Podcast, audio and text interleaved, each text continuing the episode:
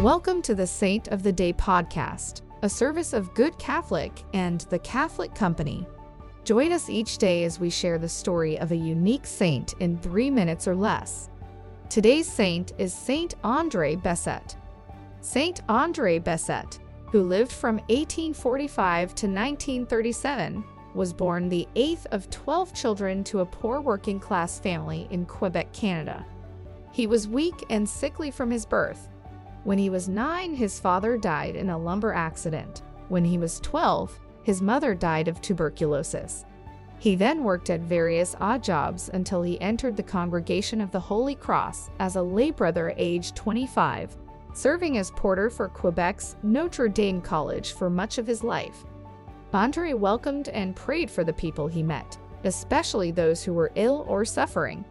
When an epidemic of sickness broke out, Andre demonstrated the gift of healing.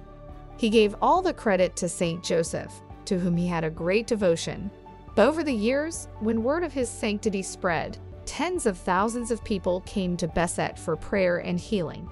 He worked all day to receive them in person or answer their letters, when his order wanted to purchase land on Mount Royal, Bessette buried St. Joseph medals on the property.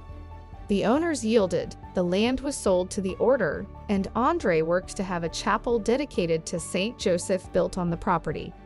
It is still in use to this day. When he died at the age of 91, it is said that a million people visited his coffin. St. Andre Bessette's feast day is January 6. I invite you to spend a few minutes today reflecting on the virtues of St. Joseph.